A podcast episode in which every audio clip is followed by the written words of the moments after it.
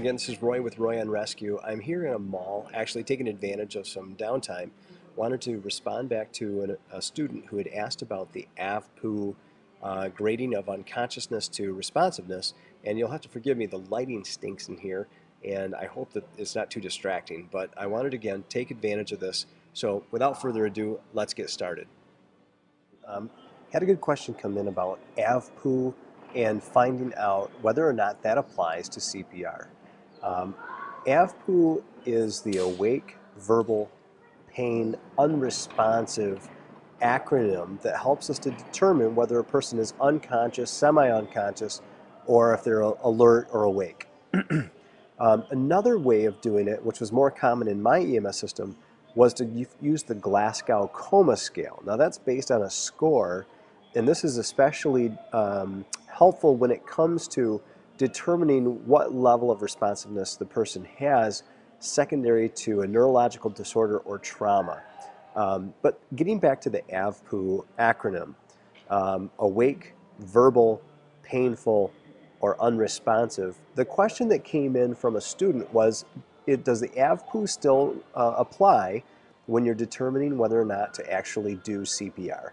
And based on that question, I think really you could you could basically say even though the American Heart Association guidelines, the International Liaison Committee on Resuscitation, all of the consensus really doesn't say much about AVPU. It's more about, hey, are you all right? Are you okay? The person does not respond. They do not appear to be breathing normally or are not breathing. Activate emergency medical services. Um, for healthcare providers, we're still checking for a pulse up to, but no more than 10 seconds. Okay, so well, that being said, um, AVPU could be used. It, like in your region, if you're used to using the AVPU um, grading scale for finding out if a person is unresponsive, are they awake? Are they verbally responding to you? Um, are they fully unresponsive? Now, the only thing that I would add to that is, do they appear to be breathing normally, yes or no? Or secondly to that, throw away the pain stimulus.